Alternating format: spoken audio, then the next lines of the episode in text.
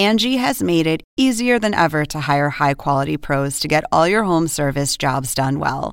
Just bring them your project online or with the Angie app, answer a few questions, and Angie will connect you with local pros who match your specific needs. Or book a service instantly at an upfront price. So join the millions of homeowners who use Angie to care for their homes and get your next home service job done well. Download the free Angie mobile app today or visit Angie.com. That's A N G I.com.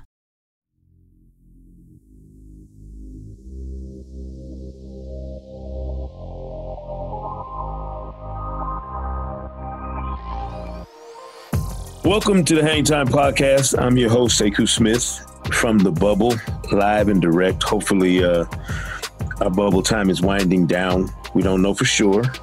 Game five of the finals is upon us. So we're just kind of waiting to see how things play out.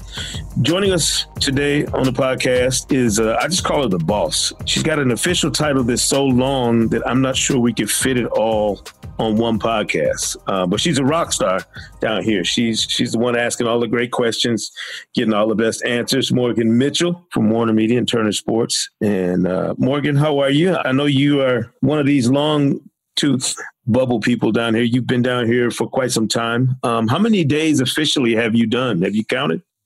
Uh, well, first, I'd like to say thank you for having me. Absolutely. Um, trying to hold down Turner Sports Social while I'm here. I believe we did the math. I think I'm at like 74. Oh, wow. I think because I started from the beginning, took a little break, like a two week break, then had to re quarantine, and then have been here for the remainder of the time. So we're in the 70s. I don't know if I would rather do like 100 plus days instead of re quarantining because quarantine week was the worst week of my life. The first quarantine wasn't bad because you didn't know what to expect when you got out, right? right. The second one, I'm like, I know what's waiting for me on the other side. I just can't reach it. so definitely more frustrating the second time through. But you know, two weeks to go see the fam, uh, try to get reintroduced into society a little bit. So things like that. It wasn't bad. You've had like a, an interesting ride down here. And I was watching before I got here and listening.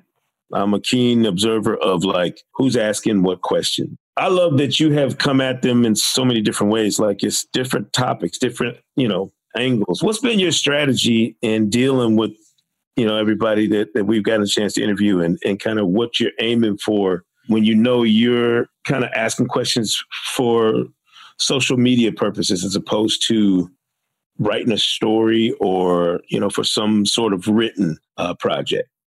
Growing up the way i did i understand how players are different and each person has different strengths and weaknesses just as all of us as humans. So what i never wanted to do was ask somebody a question that i felt like they weren't going to be able to answer that made someone look bad and that was on a topic they weren't informed about. So obviously the players talked about social justice being a big thing that they cared about and wanting to show that they have more to them and that they're using this platform for not only basketball but also what's going on in our country.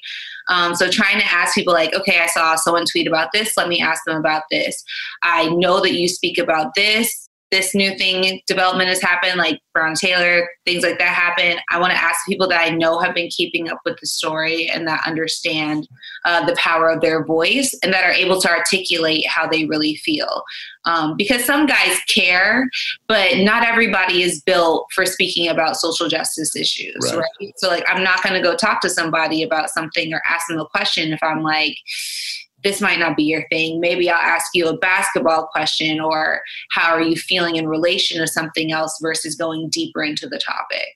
I mean, you mentioned your background growing up the way you have. I don't know if people know who your dad is. Sam Mitchell, uh, who works with us in NBA TV, coach of the year uh, in the NBA when when he was in Toronto, longtime player, um, noted OG in in many player circles.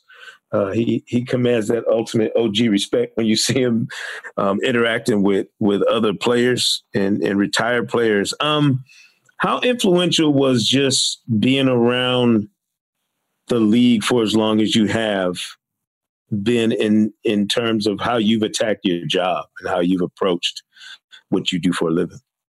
it makes it so I'm comfortable speaking to people. I think a lot of people who get into sports are really enamored by athletes and like they have this either hero complex or whatever where you feel like you can't have a normal conversation with somebody what's great about Turner is that a lot of the guys that like they've known me since I was little, like that right. we work with. So walking in and seeing like 3D or Smitty or whoever, they're like, "Oh my god, I remember when you were little." So there's already that barrier breakdown, and right. then it begins to players because I'm looking at them. I'm, I'm like, "You're 23. Yes, I can ask you a question about whatever," or like, you know what I mean? I don't feel like, "Oh, I can't ask" or "I can't talk to someone" because they're in the NBA. Like, no, they're just as goofy as another 23 year old. uh, there's definitely some goofy going on down here in the bubble. I will I will definitely agree with that. What's been your favorite part about the interactions here in the bubble? Because I, I know for myself, I was wondering before I got here, like this is a departure from how we normally, you know, operate and interact with people. So I was wondering, would I enjoy the games? Would I enjoy the kind of isolation that everybody is, you know, sharing? You know, that same feeling of everybody kind of being here with one purpose. But what's been the thing that that you've enjoyed the most? I appreciate that we actually get to know people more. Working any other finals or events, there's always this level of separation between like media and teams and even other media outlets just because we're all trying to accomplish whatever we're trying to do.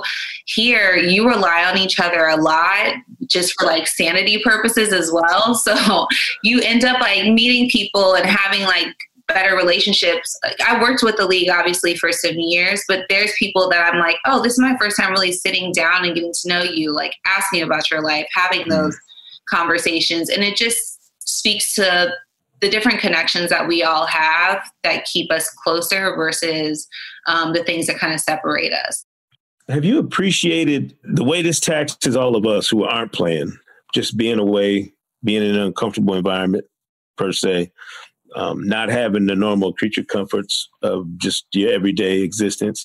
Have you appreciated the way these players have fought through that? Because I, di- I didn't really have a have that on my mind until I heard Paul George talk about, and this was back during the first round of the playoffs, even I think, just the, the mental grind it was to to operate in this uncomfortable space. Like I didn't until he said it, it wasn't even something I thought about. And then after he said it, it's all I can think about now. Like, man, I wonder what this is like for LeBron or for Anthony Davis or Jimmy Butler or Goran Dragic or somebody who's dealing with something that has a finite amount of time on it for players. You know, they don't have forever to compete. So I'm I'm, I'm like looking at them and go, man, this is this is a hell of a thing they've done, making it to this point in this specific playoffs.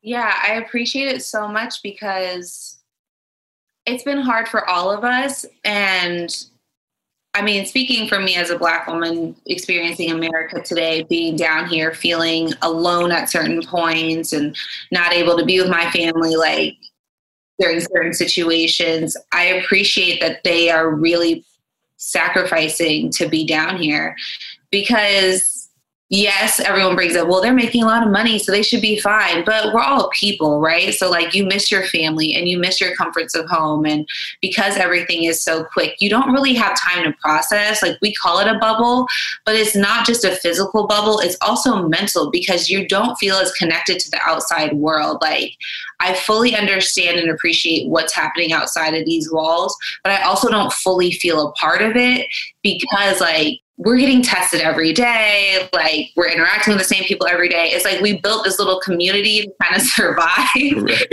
So it's like a weird situation. And I do appreciate that I've seen the players with a lot of great attitudes. I couldn't imagine answering questions about everything in the world all day, every day, twice some days, and still coming to work and feeling happy. You know what I mean? Like, I think that's the biggest thing that I've thought about is how transparent they have to be all the time um, and how i might would struggle with that if i was on that stage.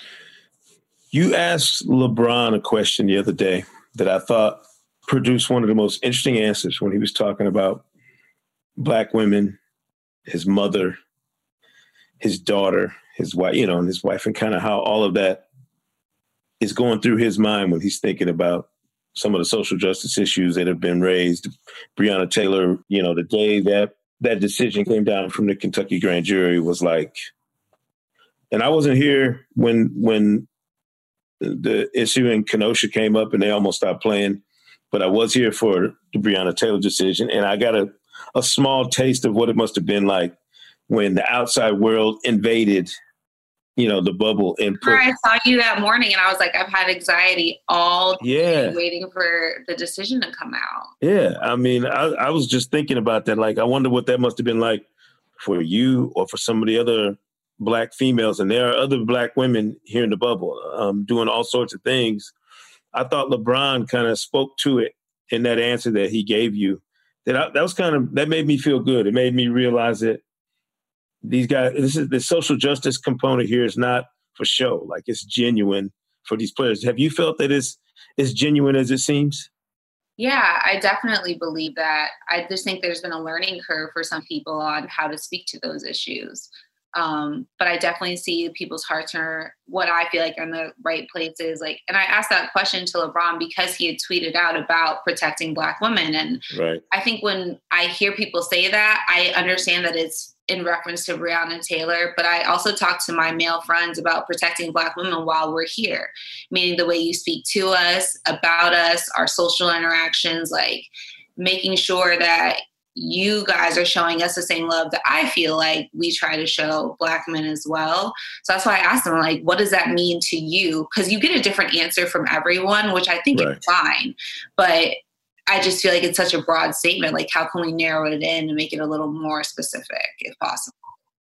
Yeah, it's, it's interesting. I've, I've enjoyed uh, seeing, and I've been around these guys in a professional environment for 20 years now. Like, for me, it's been interesting I remember when LeBron was a rookie and when he was a younger guy coming into the league, like his his transformation from young buck to you know elder statesman, like being 35 and in his 17th season and and being kind of a the conscious voice of the league a lot of times. Like when when somebody's looking for representation from the NBA, they don't go to somebody else; they go straight to LeBron, which I don't think has always been the case for that purpose in this league. Like there was a time when you had so many competing superstars for that kind of face of the league persona that you might go to Kobe or somebody else in the same time. But now it's undoubtedly been LeBron, even with other players who have loud voices and and huge platforms.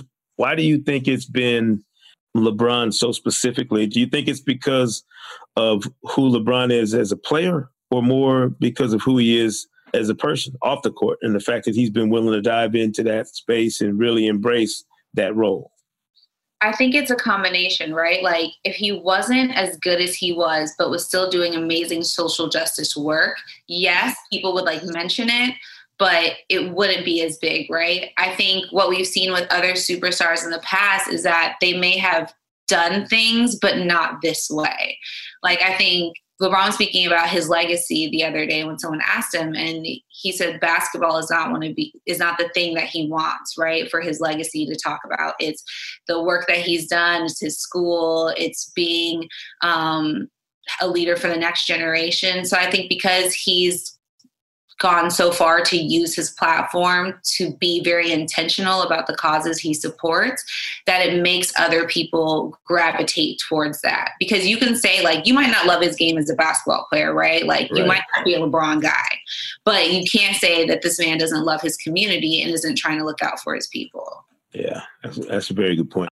I, i'll be curious too mo to see where all of that goes once we leave here, like how strong that movement is leading up to November 3rd, election day, and how they sustain it because we don't know when the next season is going to start. We don't know how much of that amplified message will still be out there, you know, in, in the public. Um, so I'll be, I'm gonna be curious. I'm gonna watch social media and really like dive in to what these players are saying after November 3rd and in that time leading up to the start of next season. I think someone who should get more credit is Chris Paul. Um, I think he's done a great job, even leading into the election. Like he's done so much stuff on social. Like he like popped in to watch a game the other night, right. or we see him like talking to former First Lady Michelle Obama on IG Live. Like he's one of those people that I believe has been working with the PA really well to make sure that players are given the spaces to get involved in whatever, however they want. Um, and it feels like a lot of players are latching onto it and that he's bringing up the next generation of like, you see Donovan Mitchell's getting involved in more things like Tobias Harris. Like, I think that the older generation is saying, yes, we've done all these great things basketball wise, but we now understand how important we are to society y'all got to help us and we got to keep passing the torch versus oh i'm just going to walk in my greatness and whatever happens to everyone else happens to everyone else yeah that's, that's a great point it's going to be very interesting um, I, I advise people to follow Morgann Mitchell on social media platforms. Also, she's got a hand in all of the stuff you see on NBA TV, social media, and other stuff. So it's very, very hard work that you put in, Morgann. Um, uh, like I said, I respect the grind. I know this is not easy, and uh, you have you have turned this thing out like legitimate rock star status down here in the bubble, man. Appreciate you. I appreciate you and all like my uncle brothers down here in the bubble with me, helping to support me because there have been times that I have felt very tried and tired, and y'all just like, no, come on, keep going. So I appreciate you so much. Yes, thank you, Morgann. No, listen, don't ever stop. I, I told you that day. I love how when you make a point and you're like trying to say something to somebody, you give them that little that little hand movement, like, uh, I need that. I need that in my life down here. I've needed to see that down here in the bubble. You got to add some emphasis, a little flavor sometimes. no doubt. Thank you, Mo. Appreciate it. Thank you. All right.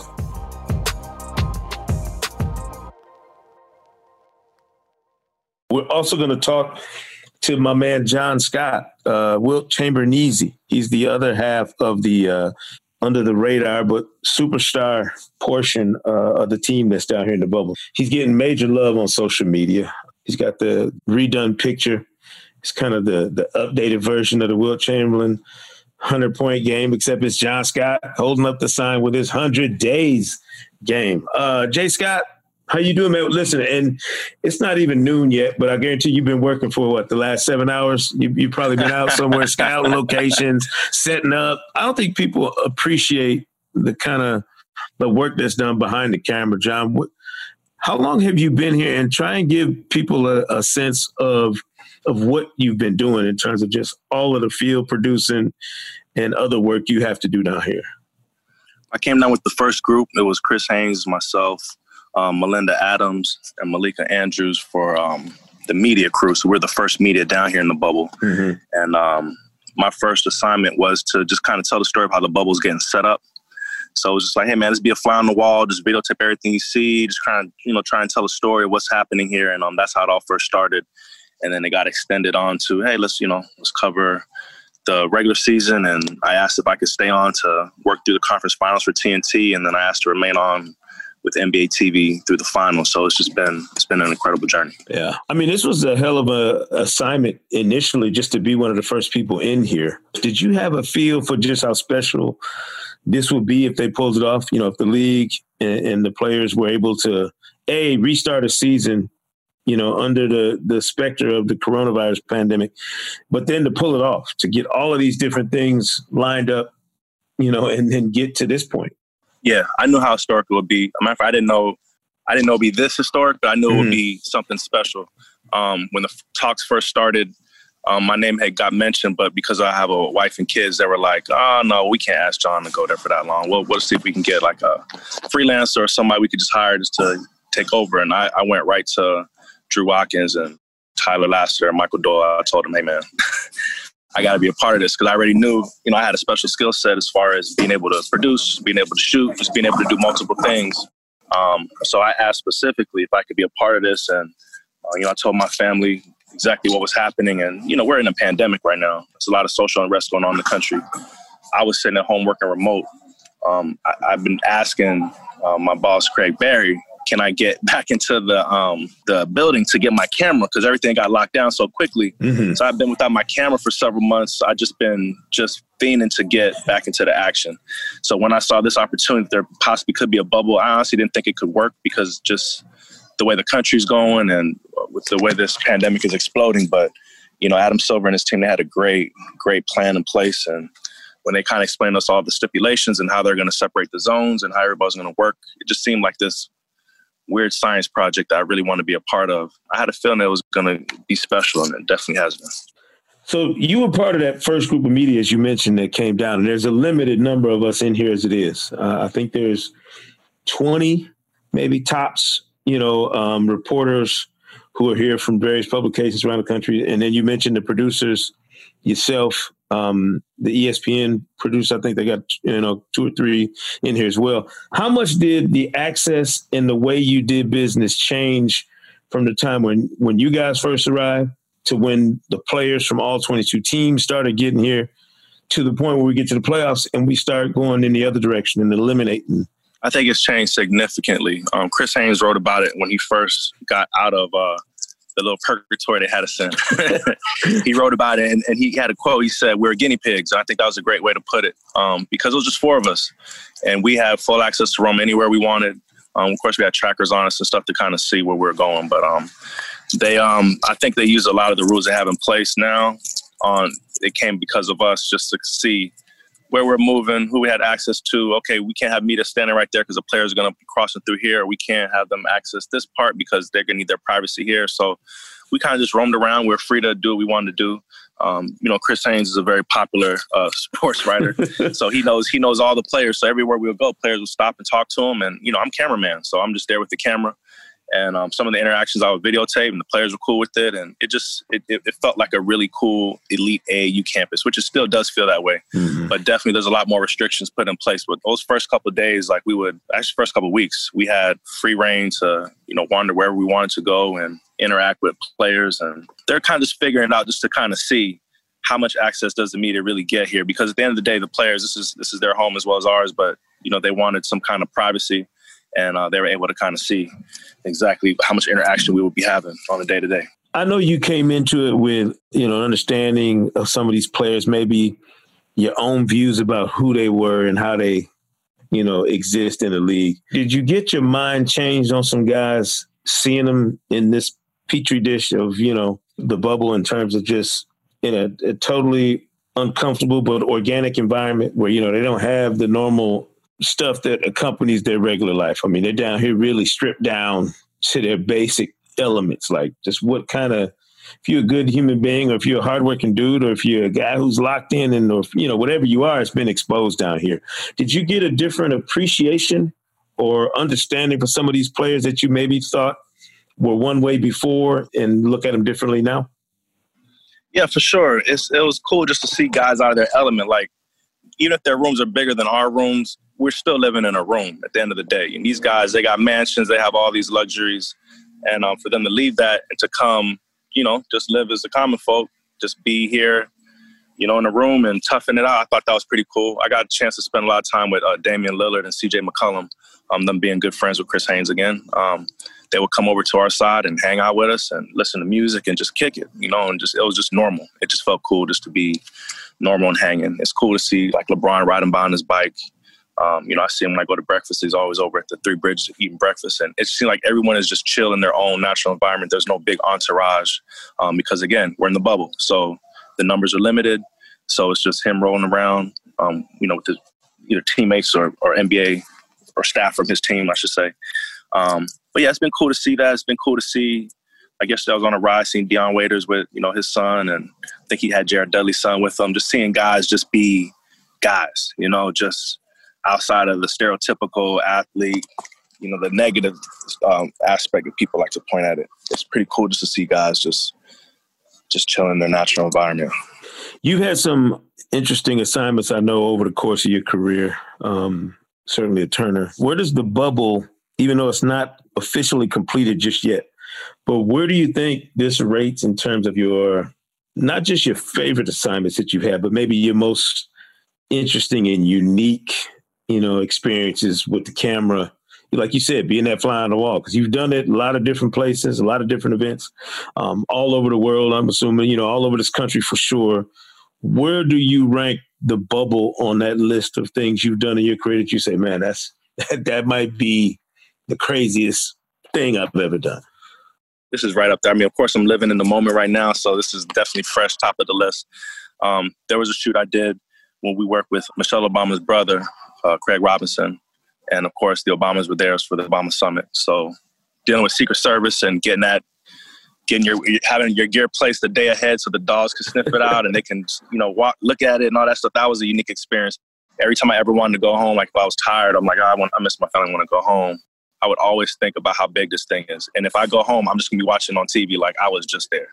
So why would i why would i leave? I kind of want to see it through. For somebody like yourself who's who's got a filmmaker's mentality and you know has studied that craft how will you capture this for yourself later? Like, uh, is there, are you putting things away mentally that you maybe want to go back to, footage you want to go back and look at later when you get a little distance so you can maybe have a creative way to capture what, what went on down here?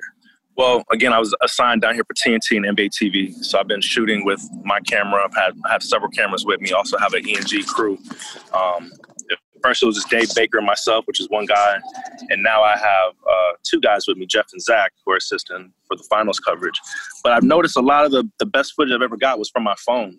Um, just because it's like to really be a fly on the wall, sometimes you just gotta be small. You know, you can't have a big camera. Some people when they when you out a big camera, the moment stops because they're they're they're realizing they're on tape and they watch what they say. But for some reason with a cell phone, it just seems like okay, we'll just keep talking. It's just a cell phone, you know. But um, to be honest, Taylor Rooks taught me that. I did a shoot with Taylor out here, and I came with my ENG guy and a big, my um, big cameras and all this stuff. And she's like, Jonathan, I do social, like I do. It's real, real small. And I was like, Nah, we got you. It's gonna look great. She's like, Nope, I do it with my phone. Try this phone. And I started shooting with her phone. It was amazing. So now it's like I shoot so much stuff with my phone because I'm able to get so many more moments in 4K in that same quality. Um, and it's and it's like I'm a fly on the wall, really. Like I'm able to just capture a lot of cool moments. Um, a lot of moments that I'm going to look back on and, and put it all together. Someone told me to write a book. I'm not really a book writer. I try to, you know, jot down a journal every day of little things that I've done, and that didn't work out so well. But I have videotape stuff every day. So I may do a video journal at the end where I just compile all this stuff together, all the moments that I spent with the reporters and just the people in the mix. Because um, at first I thought it was going to be me just really trying to get close to the players and establish those relationships, which we did. But it turned out that it was really the reporters and the people that you're hanging out with every day, working out with, going for bike rides, um, you know, just kicking in the mind, just, you know, hanging out. Those are the relationships I'm going to miss the most. And, and, I'm glad I got a chance to bond with everybody. No doubt, man. Appreciate your work, John Scott, as always. You know that, but especially during this time, man, this is a unprecedented NBA playoffs. And all the years I've covered this league, I've never experienced anything like this, man. And I, and I appreciate the fine work that you've done because before I got here, you brought it to life for me on the screen. Um, and then I get here and see the hard work and grind that goes into it from this side, man. It's it's mind blowing. I hope people have appreciated as much as I have. Yes, sir, man. I appreciate it, man, and I, I really am grateful to be able to do this because before, when we're all home, we're just looking at Zoom calls and looking at, uh, you know how all the shows were. Everybody would be in boxes on Zoom, and they were like, "Hey, man, you can go out there and do a live hit with Chris Haynes with your camera." I was like, "What?" So like the first time we actually had like that presence of like actual live hit other than like the Zoom or the WebEx look. So I'm I'm very grateful to be able to be a part of that and help out. No doubt. John Scott joined us here on the Hang Time podcast. John and Morgann, as I mentioned at the top, have been two of uh, the most integral people uh, in terms of bringing this coverage to people outside the bubble, to bringing it to everybody. So we appreciate them. Appreciate you. I'm not going to say that this is the end of our bubble experience, definitely until we see what happens in game five. If it is, it's been a pleasure bringing you Hang Time Podcast and all of these special guests from down here in the Orlando bubble. And appreciate you. See you next time on the Hang Time Podcast.